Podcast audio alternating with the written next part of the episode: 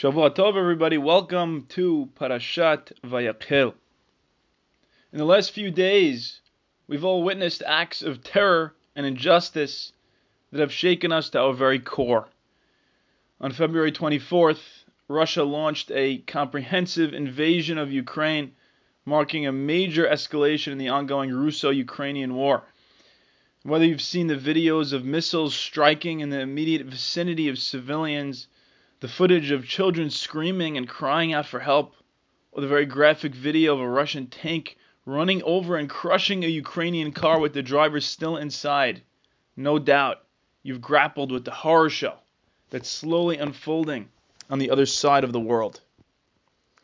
If you're like me, you've probably gone through a series of intense emotions with shades of the five stages of grief from denial, anger, and bargaining to sadness and acceptance. We feel so weak in times like these, knowing that in reality there's very little we can actually do to stop the violence. Whenever we hope for some type of response from our world leaders, we come to the sobering realization that any direct involvement in the conflict will only result in even more violence and more loss of human life. And we're left really only with those damn sanctions. That's all we hear about. You know what it's like? It's like watching as the neighborhood bully, the biggest kid on the block, he takes the nerdiest kid on the block by his shirt and he starts pummeling him incessantly, really bludgeoning this guy.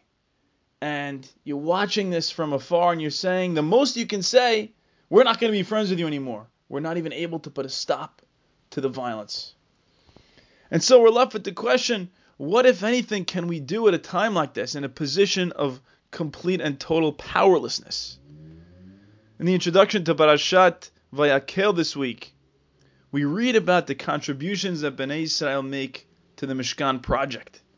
And as we read, we notice an alternating structure shifting from a focus on contribution to a focus on action, back and forth, back and forth contribution, action, contribution, action. And if you pay really close attention to the words, you'll see that certain words keep repeating over and over again. The word terumah actually appears seven times in the introduction to the parasha. 14 materials are mentioned in Moshe's command of what should be brought. The verb lehavi, to bring, appears in various conjugations 14 times. And these words are all focused on the people bringing the contributions, not the people actually doing the actions. Always talking about the donors, never talking about those who are actually building the Mishkan. So, what about those people? What about the people who are on the ground actually performing the acts of construction in the Mishkan? Is the Torah trying to make some sort of distinction between the people who give terumah, the donors, and the people who actually do the building? So if you look a little deeper, there's actually a common thread that links the people who contribute to the people who are doing the actions. This common thread is a word that appears exactly 14 times in our section, and that word is lev, heart mind. It appears seven times when it refers to the donors, and seven times when it refers to the people doing the actual construction. And when it comes to the people bringing the terumah, we hear phrases like nedivlev and nisaolibo.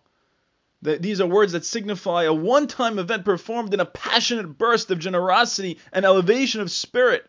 That's what it takes to be a donor. But, however, on the other hand, when the Torah talks about the builders, it says hachamlev.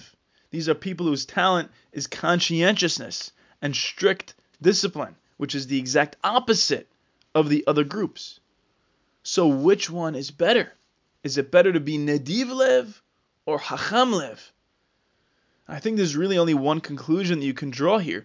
All Hashem really wants from us is our full hearts, our full lev. The rest really is just commentary. That's why the Torah uses the word lev seven times, both for the donors and for the builders equally. So the message to all of us is whatever your unique talents are, turn those talents towards God with your whole heart. As David HaMelech told Shlomo, Ki chol levavot doresh Adonai. All Hashem is really looking for is your heart. In his book, The Five Love Languages, Gary Chapman says that humans have five different ways of showing their affection and love to one another. First is words of affirmation or compliments. Second is quality time. Third is giving gifts. Fourth is acts of service. And finally, number five is physical touch. And you could think to yourself which ones of these matter the most to you. And amazingly, if you can figure out the primary love language of your romantic partner, and it, you can do this by studying how it is that they themselves express their love, or when they're complaining that they're not receiving love, what exactly are they complaining about? Then you can zero in on what matters the most to them, and then you can show your love in a language that they will appreciate and they will understand, something that will resonate most personally with them. Baruch Hashem, Hakadosh Baruch Hu, God knows each of us on a personal level, and He receives all acts of love from us, so long as they are done with the wholeness and the purity of heart. You might have noticed earlier that the word natan, to give, actually never appears in the parasha.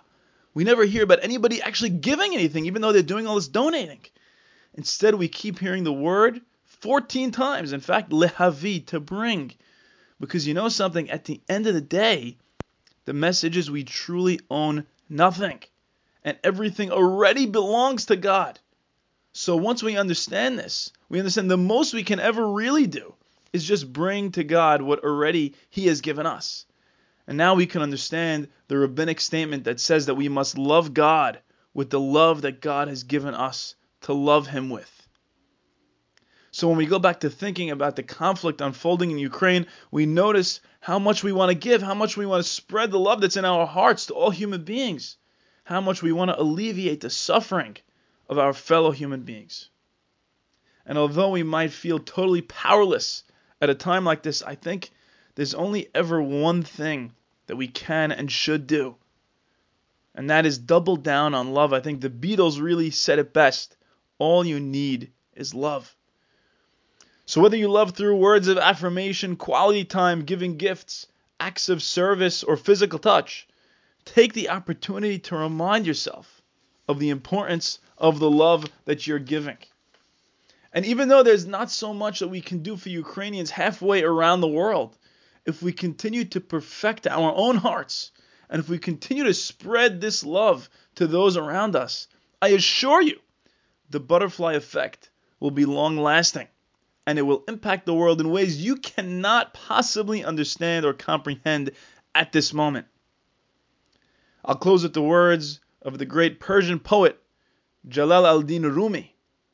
Love is the whole thing. We are only pieces. Thank you very much, and Shavua Tov.